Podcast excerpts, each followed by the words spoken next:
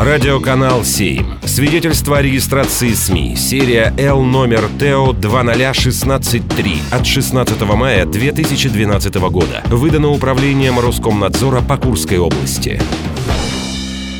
Авторские новости.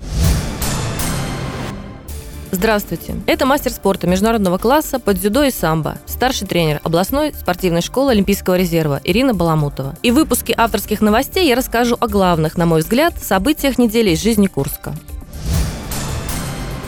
В рамках акции «Живите в нашей памяти» куряне привели в порядок могилы на Никитском кладбище. Волонтеры убрали мусор, очистили дорожки возле захоронений ветеранов Великой Отечественной войны. Очень радует, э, что молодежь занимается столь благородным делом. Никогда не стоит забывать наших предков, тем более тех, которые подарили нам победу и свободу. Бог в помощь. Тем более, все мы когда-нибудь там будем.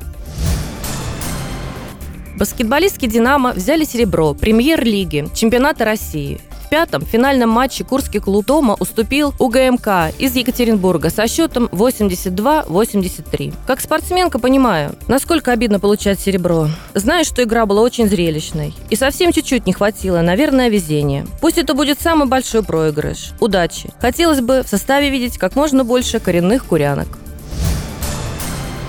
Александр Поветкин поднялся на вторую строчку рейтинга Международной боксерской организации IBO. Первую позицию занял украинец Владимир Кличко. Замыкает тройку болгарин Кубрат Пулев. Думаю, что Александр сделает все, чтобы подняться на первую строчку рейтинга. Будем болеть за него. Надеюсь, что волшебный российский воздух и вода не помешают ему больше пройти допинг-пробы. Россия вперед. Такой мне запомнилась неделя в Курске. Она была наполнена событиями и была хорошей. Это была мастер спорта международного класса по дзюдо и самбо, старший тренер областной спортивной школы Олимпийского резерва Ирина Баламутова.